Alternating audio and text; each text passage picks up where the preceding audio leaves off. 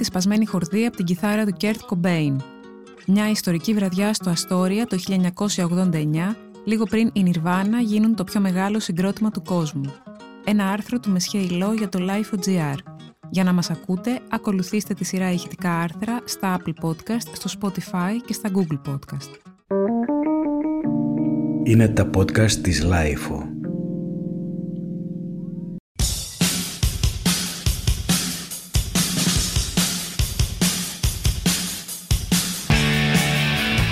Αυτό που θυμάμαι από το 1989 είναι ότι έμενα με έναν συγκάτοικο που δεν έπλαινε ποτέ τα ρούχα του.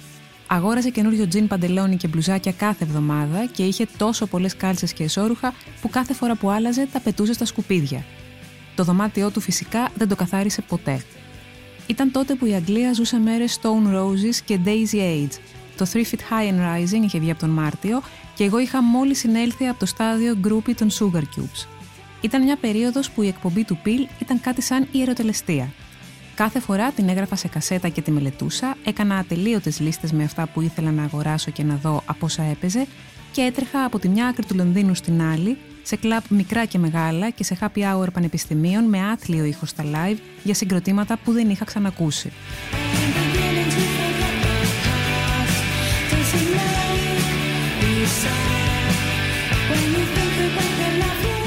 Στον τοίχο του δωματίου μου είχα ένα τεράστιο κολάζ από εισιτήρια που έγραφαν Lass, Kitchens of Distinction, The Wooden Tops, Pale Sense, The Wedding Present, Spaceman 3 και The Radiators from Space, μαζί με flyers από club.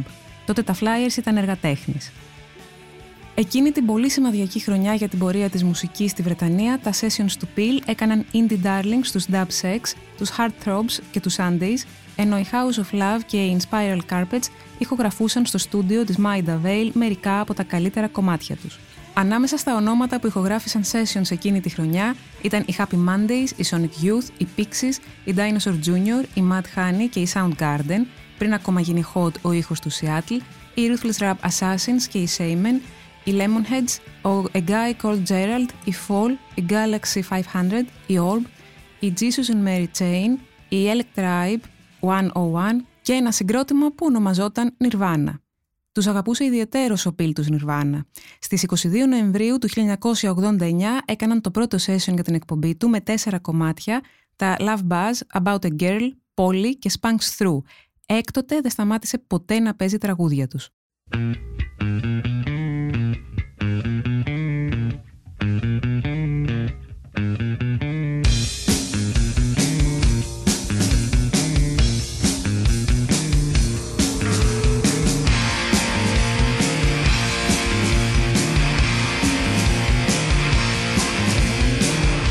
Nirvana είχαν γίνει ήδη γνωστοί σε όσους παρακολουθούσαν τον εξάρτητο ροκ της Αμερικής, η σκηνή του Seattle είχε αρχίσει να ξεχωρίζει και το grunge υπήρχε ως όρος, αλλά κανείς δεν μπορούσε να προβλέψει αυτό που έγινε στη συνέχεια με τον Nevermind. Το Bleach, το πρώτο άλμπουμ τους, είχε κυκλοφορήσει τον Σεπτέμβριο στην Αγγλία, αλλά δεν είχε ενθουσιώδη υποδοχή, για την ακρίβεια είχε πάει άπατο. Το επόμενο πρωί, μετά την εκπομπή και αφού ξετρελάθηκα με τη διασκευή τους στο Love Buzz, τον Shocking Blue, έτρεξα και αγόρασα το Blitz. Και για να πω την αλήθεια, είχα ψηλοαπογοητευτεί γιατί έλειπαν τα δύο από τα τέσσερα τραγούδια του session. Το μεγάλο ανεξάρτητο όνομα της Up Pop εκείνης της εποχής ήταν η Mad Honey. Είχαν βγάλει ήδη το Super Fast Big Muff και είχαν και ένα ας πούμε hit με το Touch Me I Am Sick. Ήταν τόσο μεγαλύτερο μέγεθος από τους υπόλοιπους που οι διοργανωτές του live τους στο Astoria δεν είχαν μπει καν στον κόπο να γράψουν στο εισιτήριο ότι τα support ήταν η TAD και η Nirvana. Η TAD, άλλο ένα γκρουπ από το Seattle, που τότε μόλις είχαν βγάλει το πρώτο άλμπουμ τους, το οποίο αν δεν κάνει λάθος είχε τίτλο «Τα αρχίδια του Θεού», περιόδευαν μαζί με τους Nirvana στη Βρετανία, κάνοντας συναρπαστικές εμφανίσεις, με απογοητευτική όμως προσέλευση κόσμου. Στο Newcastle τον Οκτώβριο είχαν ελάχιστο κοινό. Είχε γεμίσει σχεδόν το 1 τρίτο του Riverside, το οποίο έτσι κι αλλιώς δεν χωρούσε πολύ κόσμο. Αυτή ήταν η πρώτη περιοδία των Ιρβάνα στη Βρετανία ως support του ΣΤΑΤ και στο Λονδίνο στις 3 Δεκεμβρίου του 1989, βράδυ Κυριακής, στο Astoria, στο Charing Cross Road, ήταν support του support, που σημαίνει ότι άνοιγαν ένα event στο οποίο ο κόσμος είχε πάει για να ακούσει τους Mad Honey και εκείνοι απλώς γέμισαν το πρόγραμμα. Και ας ονομαζόταν η βραδιά Sub Pop Lame Fest. Δεν ξέρω αν οι Nirvana είχαν ξαναπέξει στο Λονδίνο, ωστόσο, όταν βγήκαν στη σκηνή, αφού ο Κομπέιν σύστησε τον group ως εξής: Γεια σας, είμαστε ένας από τους τρεις επίσημους εκπροσώπους της pop σκηνής του Σιάτλ της πολιτείας του Ουάσιγκτον. Εκείνη εκεί ψηλά είναι η Red District Line. Άρχισαν να παίζουν το school, δημιούργησαν παντζουρλισμό, δείχνοντας ότι είχαν κοινό που ήξερε ακόμα και τους τοίχου των κομματιών.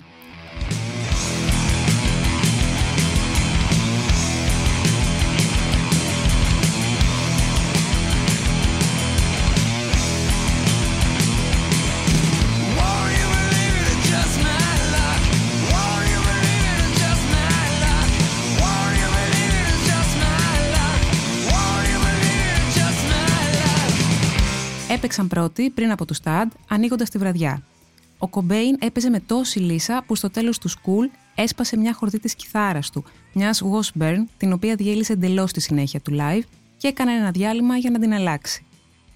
Δεν θυμάμαι λεπτομέρειες πια, θυμάμαι ότι είχαν διασκευάσει το Molly's Lips των Vaselines και ένα μέρος από το I Wanna Be Your Dog των Stooges, ενώ είχαν παίξει σίγουρα το Scoff, το Floyd the Barber, το About a Girl και το Negative Creep από το Blitz έκλεισαν την εμφάνισή τους με τον Blue και έναν αποχαιρετισμό του Cobain τύπου Good Night and God Bless, διαλύγοντας στη συνέχεια τα πάντα στη σκηνή. Highlight ήταν μάλλον το Love Buzz και το Big Cheese, που ήταν η δεύτερη πλευρά του single, ένα από τα πιο αδικημένα τους τραγούδια.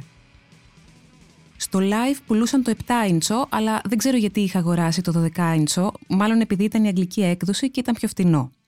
Σήμερα η πρώτη έκδοση του 7 ίντσου κάνει 3.500 δολάρια. Να πω επίσης ότι drummer στο live ήταν ο Chad Channing, που ήταν επίσης ξανθός, ο οποίος έφυγε από το group κάνα δύο μήνες αργότερα, πριν γίνουν οι νέοι σωτήρες της rock και σημαδέψουν μια ολόκληρη γενιά. Όλη τη δόξα ως drummer τη γνώρισε ο Dave Grohl. Τέλος πάντων, τότε δεν υπήρχαν κινητά για φωτογραφίες και όσο περνάνε τα χρόνια, ξεθοριάζουν στη μνήμη μου ακόμα και οι πιο έντονες στιγμές. Βλέπω εισιτήρια από συναυλίες που έχω κρατήσει μαζί με σημειώσεις, επειδή έστελνα ανταποκρίσεις σε μια φίλη μου στην Αθήνα με γράμματα των 5.000 λέξεων, τετράδια ολόκληρα, και δεν έχω την παραμικρή ανάμνηση. Είναι σαν να μην ήμουν ποτέ εκεί. Και ναι, Είχα δει live ακόμα και την Kylie Minogue όταν παρουσίασε το I Should Be So Lucky στο Τροκαντερό σε μια γιορτή του Radio One και τη Σνόμπαρα. Δεν μπήκα στην ουρά να μου υπογράψει το single, γιατί τότε η Kylie, για μας τους ψαγμένους τρομάρα μας, ήταν η κατάντια της pop.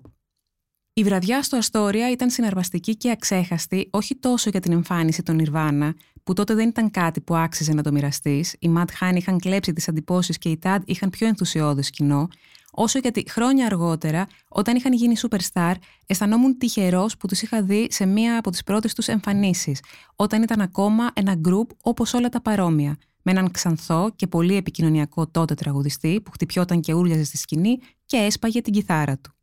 Εμφανισιακά δεν ήταν τίποτα ξεχωριστό. Ένας ατιμέλητος 22χρονο με μαύρο μακριμάνικο μπλουζάκι και ξεβαμένο τζιν, όπως όλοι οι υπόλοιποι τριγύρω του αν δεν είχαν μυθοποιηθεί τόσο μετά το Smells Like Teen Spirits και το Nevermind, το πιο πιθανό θα ήταν να μην τους θυμάμαι καν σήμερα.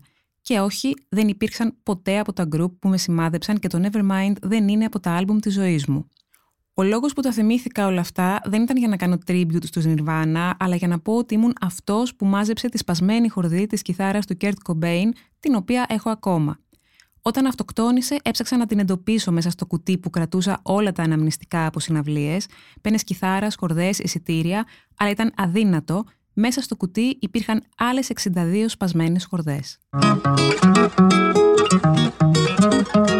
Ήταν ένα άρθρο του Μεσχέιλο για το Life.gr. Ηχοληψία, επεξεργασία και επιμέλεια, φέδωνας χτενάς και μερόπικοκίνη ήταν μια παραγωγή της Lifeo. Τα podcast της Lifeo ανανεώνονται καθημερινά και τα ακούτε μέσα από το Lifeo.gr ή τις εφαρμογές της Apple, του Spotify ή της Google. Κάντε subscribe πατώντας πάνω στα αντίστοιχα εικονίδια για να μην χάνετε κανένα επεισόδιο. Είναι τα podcast της Lifeo.